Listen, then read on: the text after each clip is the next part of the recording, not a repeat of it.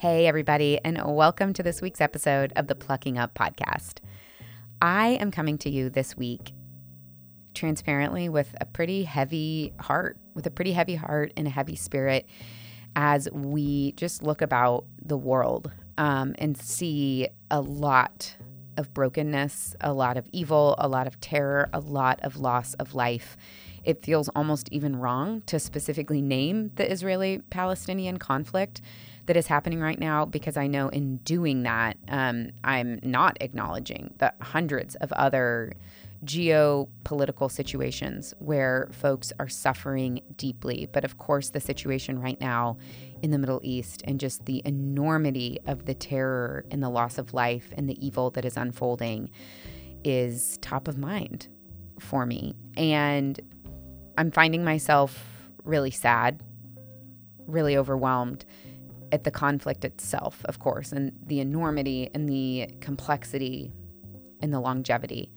I'm also finding myself then additionally very sad about the reactions that we are seeing to what is unfolding. When I open up my Instagram feed or, I hop on the internet and the voices that I am hearing, it's like one thing for there to be a war and a loss of life, because that is intrinsically, right? Like you cannot engage in that without there being some really fundamental and super dangerous dehumanizing stuff that is happening, right? When we look at the other and we're seeing language, frankly, from both sides, this language that is positing an entire people group as less than human, as less than humans that are made in the image of the divine, and that deserve to be treated with dignity and respect regardless of our differences.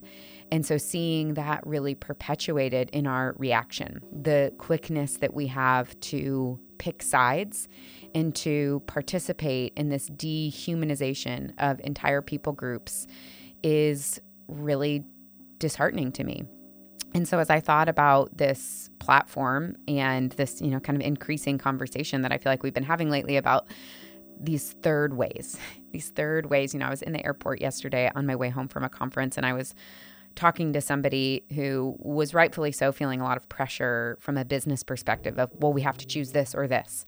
And I found in myself, the first thing that I said to him is like, I don't think this or that is ever actually true. I think when we feel that sense of, well, I'm being backed into a corner and I have to choose this or this, I think those are the most important times where we can say, but maybe there's a third way, and I want to look for the third way, and I want to stay curious and open and available. And so as I was thinking about how to use this platform and how to use this time this week, honestly, I don't have anything to offer. I'm pretty, in the grand scheme of things, uninformed. I do not feel like I have a super personal lived experience that in this specific conflict is being impacted. I am not Jewish. I am also not Israeli. I am not Palestinian. I am also not Muslim. And so I find in myself that I'm like, what do I have to offer to this space? And I don't think that I specifically have much to offer to you. But I do think that I can use this platform as a way to elevate voices and to connect you to voices that may have more to offer than I do and that might be more valuable. And so as I was thinking about that, actually, a specific person came to mind that we have had on the show before. Her name is Noor Tagouri, and she is a Muslim-American journalist, advocate, an activist, and we have previously had her on the show. And I wanted to re-air her episode, not because it specifically talks about this conflict, because, again, this episode happened in the past, but because I think that Noor shares some universal wisdom with us that I want us to be reminded of. And that really comes down to asking, I think, the most powerful question that we as citizens, that we as kind of global observers can be asking ourselves. And that is, what voices are missing from the stories that I am hearing? And being really honest and courageous in evaluating, what are the voices of authority in your life? Who is telling you the stories? and it's specifically who are the voices of authority in your life, right? As you look at how you've curated your media intake, your feed, as you think about the people in authority, whether that is a boss or a cultural leader that you look up to or a politician, whether it's your like mom or dad or grandfather, whether it is your boss, whether it is a kind of strong leader or voice in your friend group, I want you to take the time to look at all of the stories that you're hearing and then ask yourself the question of what stories am I missing? What voices am I not hearing right now? And then to courageously seek that out and seek those stories out, not with a spirit of criticism. I'm going to listen in order to prove myself, but with a true spirit of curiosity and of empathy, and of recognizing that any time we engage in the dehumanization of any people group, that there is a part of us that is damaged in that. There is a part of our soul and our spirit that becomes damaged and wounded when we start to dehumanize another. And that we don't have to be using language. Like, I'm not talking to people right now who are like on Twitter calling people animals. Like, that's such an obvious example of language that dehumanizes, but I want us to not think about other people, and I want us to think about ourselves in this moment. Or what are the subtle or not so subtle, but really subtle? My guess is most of my listeners are doing this in subtle, honestly, even well-intended ways. What are the ways in which I am partaking in stories and in opinions that are dehumanizing the others?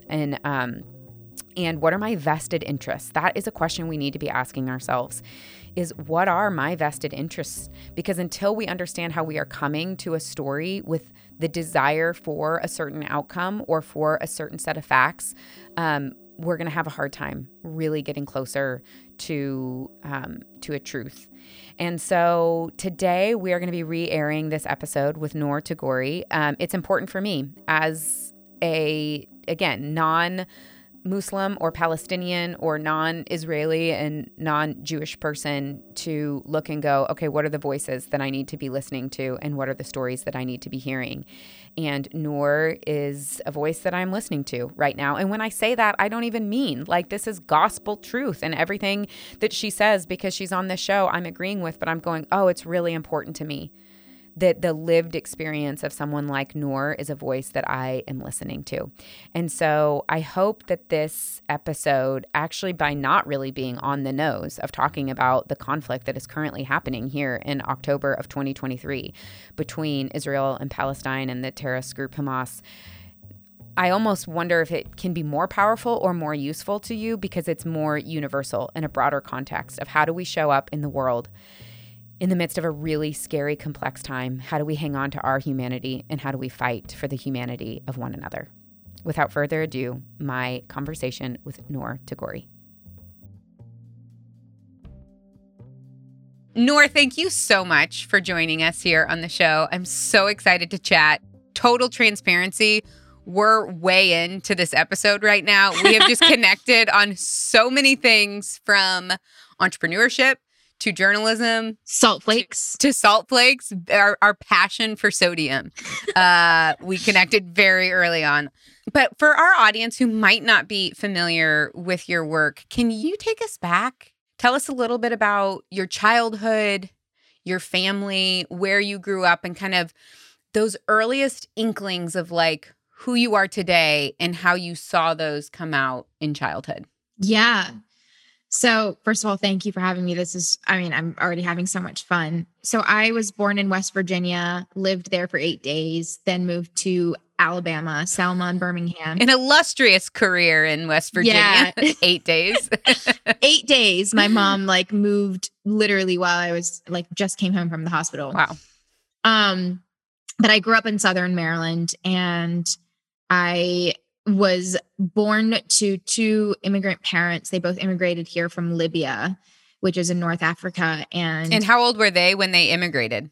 My mom was 11 years old, 10 or 11 years old. She came here. My grandfather worked for the UN. Mm. And my dad came here when he was 26 or 27. So literally my age. Like my dad moved to America when he was my age, which is so wild to think of now. Mm-hmm. And he came here for medical school. So my dad is a doctor. Okay. And so, yeah, so we lived in Southern Maryland. I have always been like a really curious child. I was actually just watching like home videos of me just a couple of days ago. Actually, I was watching it. And I think I've always just been a journalist. Like that was what I did from the moment I was like, I was able to speak. I always asked questions. I was so curious.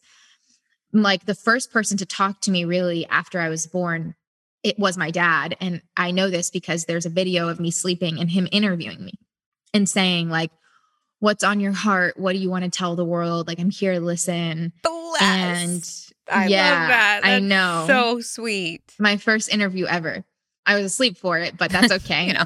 And they always like, they saw that curiosity in me and they were really encouraging about it. They, like my parents would put me in writing camps, reading camps, journalism camps. They would take me to internships. They would take me to like meet different people.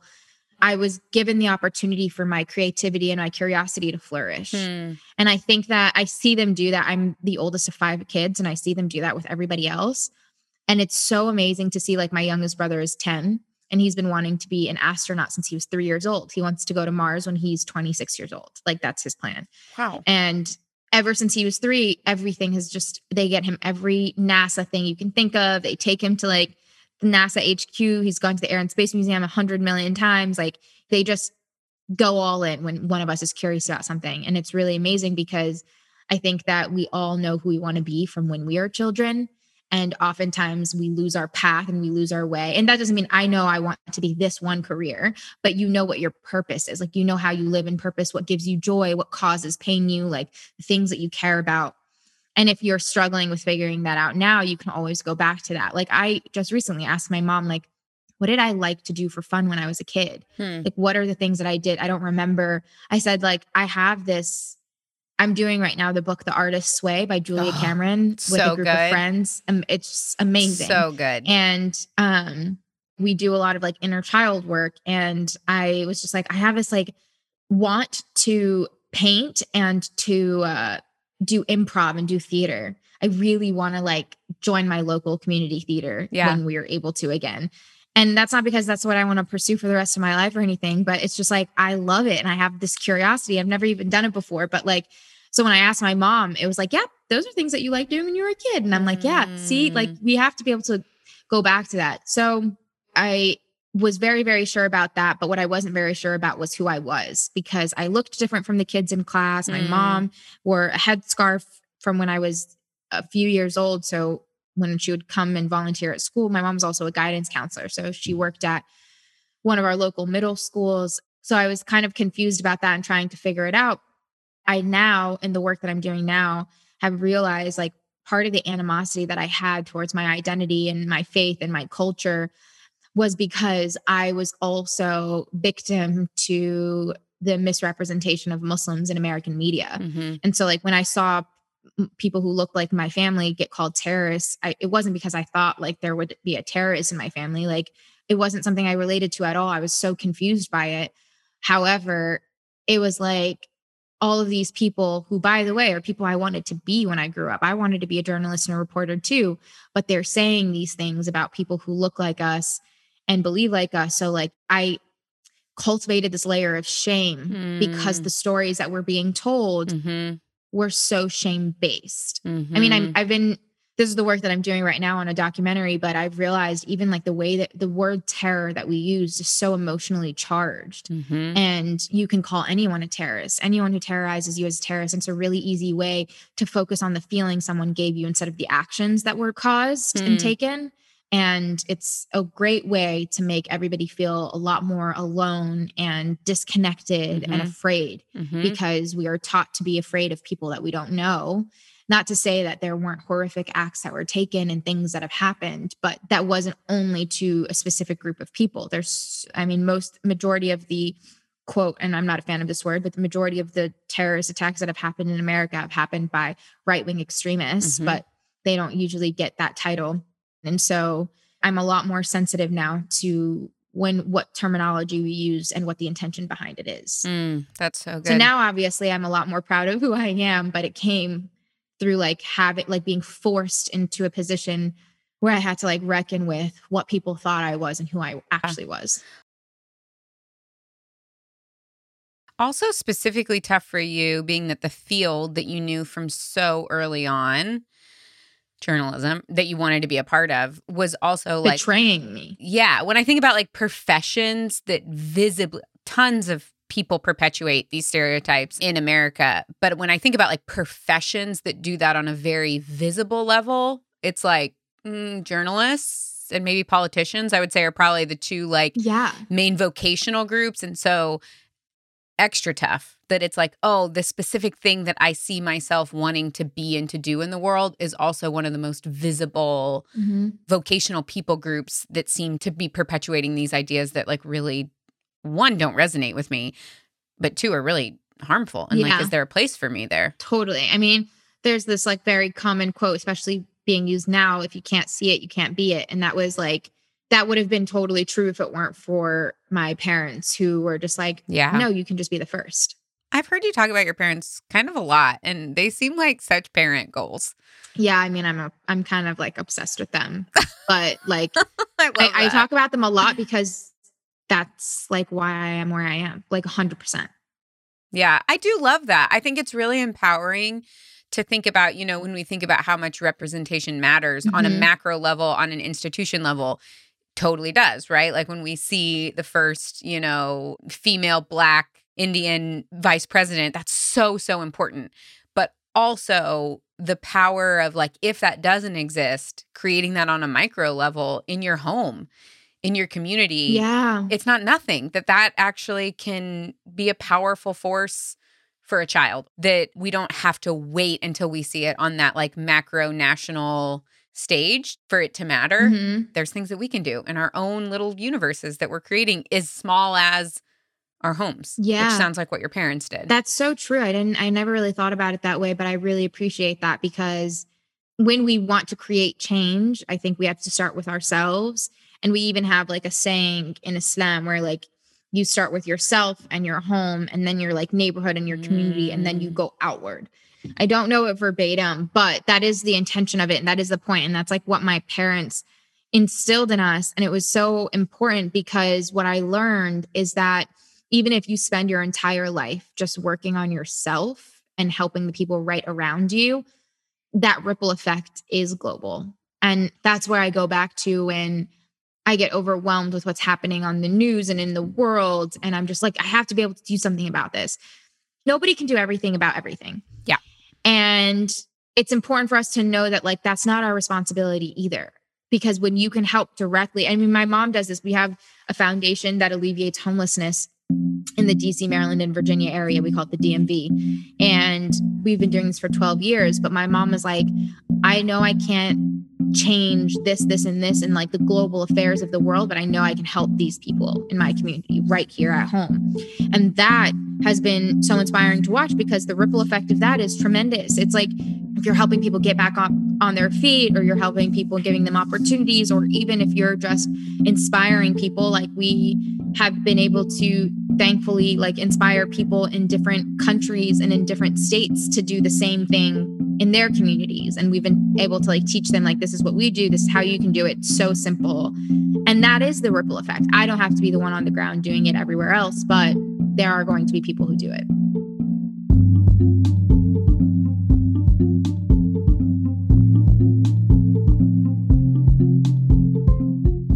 Part of our goal in this podcast is like, we get to interview all of these amazing, super successful people who know who they are and know what they want to do in the world. You know, it's like, we'll do your intro and on your bio, list all the highlights, all the like really cool things that you've done in your life, and all the cool things that you've achieved. But from lived experience, I know that so far, 100% of really successful people that I've talked to have had a bumpy road. And that frankly, like successful people fail a lot more than non-successful people, because they're just trying more stuff, right? That they're putting themselves out there. They're taking more risks. And we don't really get to hear those stories as much. And I think that there's so much beauty and value, not just in the platitudes of like, failure is requisite, but like, what does that actually look like? What does it feel like? What did you do? How did you move on and through that? So I'd be interested to just kind of hear, as you look back on your journey as a journalist, as an activist, as a storyteller, as a truth seeker, if there's a time that you can think of that you're like, I didn't get it right. I did not get that one right. And walk us through that a little bit. So I'm like pretty much an open book. I tell everybody basically all of my secrets, the good, the bad, whatever it is. I also don't see failures as like failures. I think that they're typically lessons. But there was this one time that I was asked to speak in South Dakota, and it was in 2016. So it was like a very turbulent year. And I think it was right before the election. And I had been traveling and touring by myself around the country and giving these talks. And I got to South Dakota and I landed. And I remember like the entire plane, it was only white people. I didn't see a single person of color. And when we landed, I was just like, okay, well, I'm a little out of place here. So when the student had picked me up to take me to the talk, I'd asked, why did you bring me here? Why did you book me? I usually always ask, you know, what's the intention, so I can like make sure I'm aligned when I'm giving the talk. And she said, well, we've been really dealing with some white supremacy on campus recently, and we thought you could help. And I got really overwhelmed and I got scared. And we got to the school. She said that there was going to be like 200 students.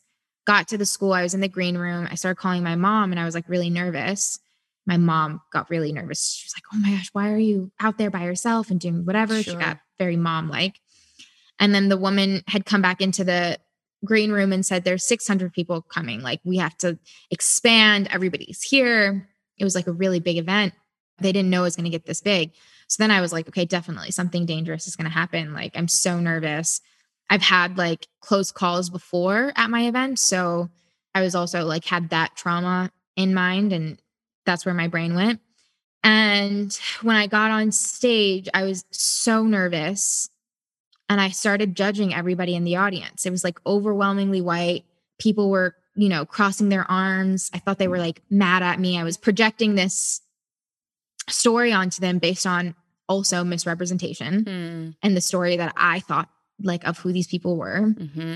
And it was the first time that I decided to do this activity that I learned in this retreat that I did. And it's called If You Really Knew Me. And so I had people write down If You Really Knew Me statements anonymously. And I decided to read them out loud in the talk. And I started reading them out loud. And it was like, if you really knew me, you would know I collect stuffed animals so I feel less alone. If you really knew me, you'd know that like, I don't feel like I belong. If you really knew me. And it was all of these, it was like, I would say maybe 90% of them. It was like, it was so many, there was like 600 people there. And 90% of the ones that I got a chance to read were about loneliness. And I realized that they were all going through the same feeling that I was going through on stage. And I judged them the same way that I thought they were going to judge me. And I literally did the thing that I was trying to fight. So this activity has become basically an activity I do at all of my talks now, because I feel like if you show up to a space like this and an event like this and a talk like this, you show up because you want to learn, you want to gain perspective, you want to like feel less alone. And I realized that when we give people that space, they can see themselves in everybody else's stories. And that's really what's important to us. So it was a pluck up on my part, on my insides. They don't really know that. Sure. But it was something that made me change how I approached those events. Yeah. Oh, that's so good. It's really, really good. I'm curious, like, how do you reconcile these very real lived experiences that you've had, you know, with how you've been treated, with how you've been discriminated against, with how you've, it sounds like, have been threatened, with wanting to maintain a spirit of like openness and curiosity and generosity and kind of a willingness to see another's humanity, when at the same time you are on like a biological, physiological level fearful for your own? Like, what does that process look like? Like, what do those boundaries look like for you? Yeah, boundaries is a key word to that, because I've had to learn that more so in the last couple of years. I've been speaking since I was 17 years old. I was traveling the world since then. And I'm, like I said, I'm such an open book, and I'm also an empath. So I take in everybody's energies and feelings. So people would, you know, after that event, people were coming up to me crying and hugging me and telling me like these horrific, traumatizing stories. And I just spent the rest of the night crying because like that was how I could release. And there had been an event one time that I did in North Carolina. It was like 20 minutes away from Chapel Hill, which is where 3 Muslim students were killed execution style in their house. 2 of them had just gotten married like the week before. Oh. And they were killed for being Muslim. The talk was a couple of years later. And when I landed, I found out that my talk was being talked about on the local news because somebody had threatened to shoot up the event. Oh my gosh. People's parents were like not letting their kids go to my talk anymore. And the security guard asked if I wanted to wear a bulletproof vest on stage. And I was upset, but I like just kept going. And this was years ago. And it wasn't until like 2 weeks ago where I literally broke down about that. Like it just hit and I had totally blocked it out. So I guess I just like keep going, but I know better now to like handle and process emotions better. But I don't let that get the best of me either, because How could you after the event, like in South Dakota, where hundreds of kids came up to me and told me their secrets and told me these things? Like, how could I look at anybody and not see that? And even though there have been really hateful things that have been done to me, even when that happens, like, I just feel bad for them. And I realized that, like, 1, I'm sure they have their own trauma. And 2, I recognize that the misrepresentation of communities in the media have a really huge role in the way that people feel. And that isn't excusing people for not learning for themselves, but it's just like, I just kind of see it as sad. If my life is in danger, then I will like do something about it. But I've just never had animosity towards people who, even the people who have threatened me. Like, I'm just like, I feel sorry for you that you have that much hate in you, that you feel like you want to do something like this, because I don't feel that way at all about anybody. So I only think about it when it comes up, but sometimes it comes up. Yeah. It's really interesting because I do feel like that one of the things that I feel like that perspective does is it leads you to also not just thinking about the individual and the person, but the system, the institution, the culture that created that person is what it sounds like I hear you saying, of like, hey, I meet this person who has this really unfair, hurtful, maybe even violent view towards me. And I'm thinking less about like, is that person good or evil? Or like, oh, I feel bad that you were given the messages by the media, by the institutions, by the... I mean, that's just like the level of empathy that you need to have, not just for them, but for yourself. Like, it's important. Empathy is like, Gloria Steinem says empathy is the most radical emotion there is. And it's true, because it takes a lot to get there. It takes a lot for me to not take it personal. But I realize that when they have that hate towards me, it's not about me. It's about them. Yeah. It literally is about them. And like I said, that doesn't excuse their behavior, because if you feel, to me, it's like, if you feel that much hate towards someone or towards a type of person, then it's your responsibility to do your research and not look for answers that confirm your emotion, but instead learn from them themselves. Mm-hmm. Like, if you have such hate towards Muslims, but you've never met a Muslim, then that's like on you. That's your fault that you have continued to like let that hate fester inside of you. But my empathy for that person is I feel bad that you carry that with you, because it's a result of things like the war on terror and how I said that's emotionally charged. And we were talking about a feeling, and people don't know how to recognize their feelings. Even when we talk about our feelings, oftentimes we say things like, I feel like you don't understand me. That's not a feeling. I feel hurt that you said this about me. I feel sad that you said this. I feel joy that you said whatever. Those are feeling words. Like we learned these things in kindergarten, but we forgot. We so forgot. So anytime you say something like, I feel like, that's not a feeling. Yeah, it's so true. I'm only laughing because in therapy, my counselor literally gave me a wheel. It was like a wheel of feelings, because I intellectualize everything. I'm like, this is what I think about this. This is my opinion on this. Totally. She literally like handed me a card and was like, you're not allowed to say anything that isn't on this wheel of feelings. Mm-hmm. And I was like, oh, because I'm a very emotive emotional person. I feel, and to your point, I think when it comes to like verbalizing it, it's really hard to not have it go up through the channel of my brain and let me like rationalize it first before I verbalize it. Totally. I started talking about my feelings now to everyone. Like anytime anybody hurts my feelings, I will say like that hurt my feelings. I literally wrote an email a couple of days ago to a team that we were working with. Something happened, but we're not working with them anymore. And I was so surprised. And I literally was like, I feel sad that this happened. I feel hurt that this happened. And I was like, wow, like you could read this and you could take it and be like, is that childish? ? She's telling me how she feels, but like, isn't that what we're supposed to be doing? Like yes. Letting each other know, because I know that your intention is never to hurt me. So like, let me tell you like why, like it has been so freeing because I realized I let my emotions process all the way through. Obviously there are really hard emotions to process and it will take time. Yeah. But sometimes I'm just like, oh, I feel this way. Okay. Let me just like breathe it out. I love that when you said like, does it feel childish? I think my answer to that is like, yes. And in a very beautiful, profound way that we should probably all try to get back to. I think one of the things and like one of our like cardinal marriage rules is like, because my husband's the same way. We're both very like, we can intellectualize stuff. We're not conflict averse, but we go to arguments so fast of like, here's why what you said doesn't make sense, or it's wrong, or I was right, or whatever it is. You can always argue.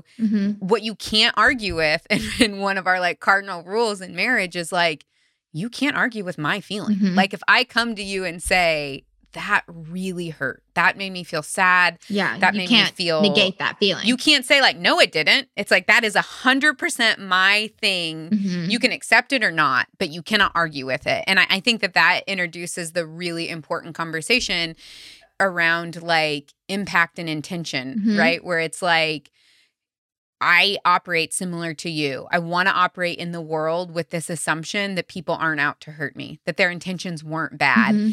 And frankly, I don't think it's ever my place to make a judgment call on someone's intention. I can never know that. Was that out of malice? Was it out of ignorance? Was it out of a good intent? I literally can't ever know that. That is your truth for you to know.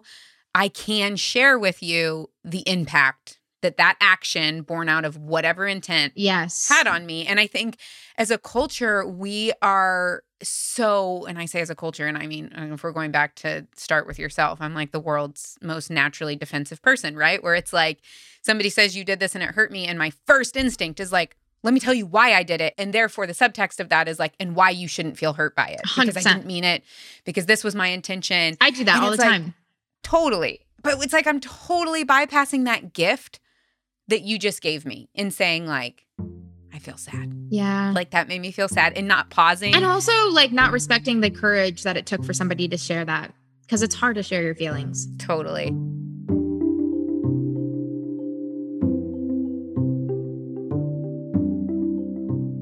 It sounds like you're pretty far on the spectrum of like, there's always room to continue to ask questions and to create space for other people's story and to find your like shared humanity.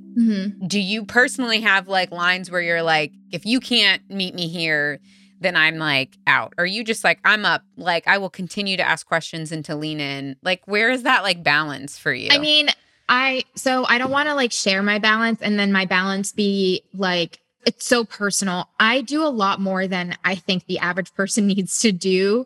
I don't think that anybody owes anybody explanations. Because of my profession, like I am willing to have a conversation with anybody. Yeah. Oftentimes, especially Muslim women, we're put in a position where like we have to like explain things or explain our identities and explain ourselves. And I just want to say like, no, you don't ever owe anybody that. I guess for me, the boundary that I set is, are you listening to listen or are you listening to respond? Yeah. And if you're actually listening to listen, then I will talk to you until like it doesn't feel right for me. It's hard to explain and answer that directly because I'm a very intuitive person. If somebody tries to engage in a conversation with me and my intuition is saying like, nope, not good person to do this with, then I won't do it. Yeah. I'm like, I very much listen to that voice. But to me, like, as soon as you just start talking, and by the way, this is new. This is like me finally setting this boundary. And this isn't just with strangers. This is with loved ones too. But if I realize that we're talking and you're not actually hearing me, then I'm not going to waste my time because I don't have time to waste. And also I'm so sensitive and my energy is like something I really want to protect. So it's just not worth it, because at that time, it's not even in benefiting that person. Like, that person is just looking for a way for themselves to be validated in something that, like, they're afraid to hear that they were wrong. And so to me, it's like, I'm good on that. But like, if you want to show up vulnerably with me, then I'm willing to do that, because I also want to learn from you. I never think I'm 100% right about something. I always have space. Like, I want to learn other people's perspectives, because I believe that, you know, in this lifetime, in our human experience, we only get to experience this life one time. There's only so much we can do in one lifetime. But like, part of why I love stories, because I like to collect everybody else's experiences too. So I want to learn from everyone, because I won't get to experience what they've gone through, nor do I want to. I just want to hear about it, because I'm already on this path for myself, but I will always meet you in that space. Thank you for sharing that. And I think, thank you for the very important preface of like, my experience, my boundaries, my rules for myself are not necessarily prescriptive for other people. I think that's a really important, like, because we're all given different, I think we have different capacities, different skill sets, different like goals, different tests in life. And that I think that we can definitely learn from one another. And I love being challenged and encouraged and inspired to push myself in ways where I see people are like, oh, you're doing a really good job of that. That's really aspirational to me. Yeah. But I also have seen how that can be like weaponized against people, that it's like, you know, you have this one really successful, you know, Muslim woman who like has all of this empathy and curiosity and willingness to engage, and that being used against another person being like, well, why can't you be more like her? Like, why can't you be more empathetic? Yeah, of course. And I think it's also, it's like so important for us to realize too, like, that's me as a person. Like, that's me outside of like my faith identity and how I dress and every other identity. That's just me. And I say that a lot because there was this one time I was speaking at an event in Texas, and it was all Muslim women. And we were talking about like basically how to deal with when people have something to say and whatever, which is pretty like sad that we have to have so many of those conversations because we deal with it on such a regular basis. And this older woman stood up, and she was so like sad. And she literally was just like, I just want to be allowed to have a bad day. Like, I want to be allowed to go to the grocery store on a bad day and look upset and not have somebody assume that it's because I'm oppressed. I was just like, yeah, you're right. Totally. We all deserve to be able to just have a bad day. So guess what? Like, have your bad day, because if anybody else assumes something and projects their own story onto you, and this isn't just for Muslim women, it's for anybody, that's their problem, not yours. Totally. Oh, but that's so hard when you feel like this responsibility for representing a people group, that there's not a freedom to just be your individual self, you know? Yeah. The only solution to that is more proper representation. It's more shows and movies and stories. And it's just seeing more diversity in our different mediums of storytelling, because then that's how we get to show each other that there are so many different ways to be different people. There's 1.7 billion Muslims in the world. That means there's 1.7 billion ways to be a Muslim. Like, and that goes for anybody. And I know this to be true because when watching my friend's show, Rami, which is a show about a like young Muslim guy in New York, New Jersey, it feels like scarily familiar. And it was really hard for me to watch. And I just realized like, oh, I've been talking about representation all of this time. And the reason it's so hard for me to watch is because this is what being represented feels like. And I just thought to myself, I was like, there's so many shows about like young white people that aren't Muslim on television.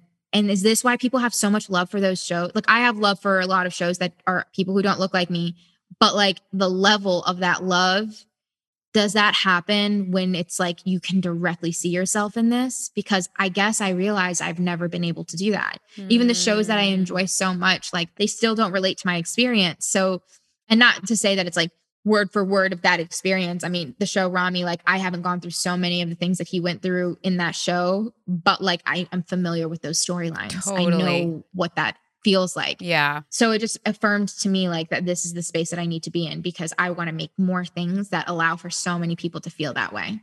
And just like the diversity within that and the nuance where it's like, as a white person, I have seen white representation of literally, I mean, like ditzy, funny, loud, brilliant, evil, like selfish, so giving, like funny, nerdy, quirky. there's been so much representation that it's so much easier for me to see bits and pieces of myself in that. Whereas like, it's frankly, it's probably, I mean, part of it's just like a numbers game, right? Where it's like, okay, if you have 5, Black or BIPOC or Muslim characters to choose, like the likelihood that you're going to be like, oh, I see myself in that. I see myself in that. Yeah. Is like so much less. Well, but it's also important to recognize that there is like misrepresentation. There's even misrepresentation in white-led stories too. I mean, look at a show like Modern Family, where you have this like middle-class quotation family, but they're living in a house that's like $1.5 million and their style and their like everything looks amazing. And so it makes people feel like, well, that's not how I live. So is something off? Totally. And it makes people feel less than. Yeah. We just need more representative stories in general. Yeah. And when people realize that representation is good for all of us, it alleviates our fears. It makes us feel less lonely. And by the way, the stories are just so much better. Yeah. They're so much better when you can feel that much closer to it. Then we all win. I listen to the New York Times Daily podcast all the time. And I listened to the one about France. And I did have some thoughts about it. And then I read your post that was like critiquing kind of the lens and the perspective that it was from. Yeah. And to me, that was such a good example of like, even when you're aware, like you have an entirely different lens and experience in your level of awareness towards this specific lens of how is this affecting this specific community, being a member of that community, obviously is going to be more heightened and educated and informed than mine. And so reminding myself that also like I always have space to learn and to grow and to make sure I'm leaning in and listening and learning. Totally. I think though with like something like the Daily podcast and that experience, even when we're not a part of those communities, because I'm not a part of every community either, but because of the community that I am a part of and because of the misrepresentation that we have gone through, I am super aware of when voices are missing from stories. Yeah. We can all listen to that episode and be like, what voice was missing in this story? Why did it make me feel uncomfortable? There's no Muslims in this story. And you're talking about Islam. Yeah. You're literally talking. I think like the reporter said, I think Muslims feel this about this. Mm-hmm. What do you mean you think? And they never mentioned any hate crimes against Muslims. They didn't mention the fact that like hijab is a choice. They didn't mention the fact that French people leave the country so that they can pursue their passions and their dreams because French women wearing hijab are not allowed to work in most places. Like, what do you mean? I feel like anybody can listen to that and be like, something is wrong. Mm-hmm. It felt like gossiping. That's an interesting emotion to have, like that I'm explaining on behalf of or making assumptions about without actually creating space. Yeah, it's white-splaining, which I guess my whole life I was used to that because that was like, I've always seen white people tell stories of Muslim people, but French Muslims are always kept out of the debate and always kept out of the conversation, like actually legally. Like if you saw my post, you saw that when I went to France, I was on a talk show and I literally couldn't share beforehand because they were like, corporate will pull the plug. We were not allowed to have Muslim women on this show. Like, but you could debate Muslim women's identities, but you can't have them on to talk about it. That doesn't make sense. That's not freedom to me. Well, I think you're a really good example of not only are you bringing awareness and critiquing what is currently happening in mainstream that could be a lot better, you're also co-creating. Like you're going like, okay, that's not okay. Also, I'm creating art and media and stories like from this perspective. And I think in culture, there's always like, there's a place for critique and there's a place for creation. And I think it's really beautiful and powerful when you're doing both. And I think that that's what you're doing is saying like, hey, not okay. Here's how we do better. Also, I'm going to do better and like creating a new way. Yeah, totally. I mean, that's at the end of the day, it's literally why I have been able to do things the way that I do. Every single project that I have right now, like I try to make sure that it's collaborative. I have like, even with my podcast, Noor, I literally work with people beforehand. I just, before I got on this interview, did a pre-call with somebody and I asked, what does your dream interview look like? What are the stories that you want to share? What haven't you got the opportunity to talk about? Because I want to work with people to tell their stories because I think it always just does better that way. Yeah. I mean, I know this, like I've never done an interview in the last 10 years like a magazine, news, whatever interview where I have not been misrepresented. I just did was just like a digital cover for GQ Middle East too. And the title of the piece was A Life Unshackled. Like, it was so disheartening. Even when I think I won't be, I'm putting into this narrative and I have to like do the fact checking and the course correcting for people. A lot of publications don't have fact checking departments anymore, but. Okay. That statement alone is so depressing. I know. I mean, yeah. I mean, that's a whole other conversation. Media companies like don't really like, they just, that's one of the things that has gone away with budget cuts, but it's like, let's learn how to be more collaborative with people's stories. You can share it ahead of time so I can do that work for you. But like, I'm not going to tell you how to change like the way that you wrote. Yeah. And if somebody does do that, then just don't listen. Yeah. But just take the factual error. Like, yeah. Anyway, that's why I do what I do. I love it. Well, I really appreciate you and your work and your voice of both critique and creation. I think it's really powerful. And it's one that I've learned and benefited and been very inspired and challenged by. So thank you so much. That means so much to me. What a delight. Thank you so much for your time on the show. I think probably next time we talk, it'll be to work through a business plan together. Yes, absolutely. But thank you so much for your time and for being here today. I appreciate you. Thank you so much.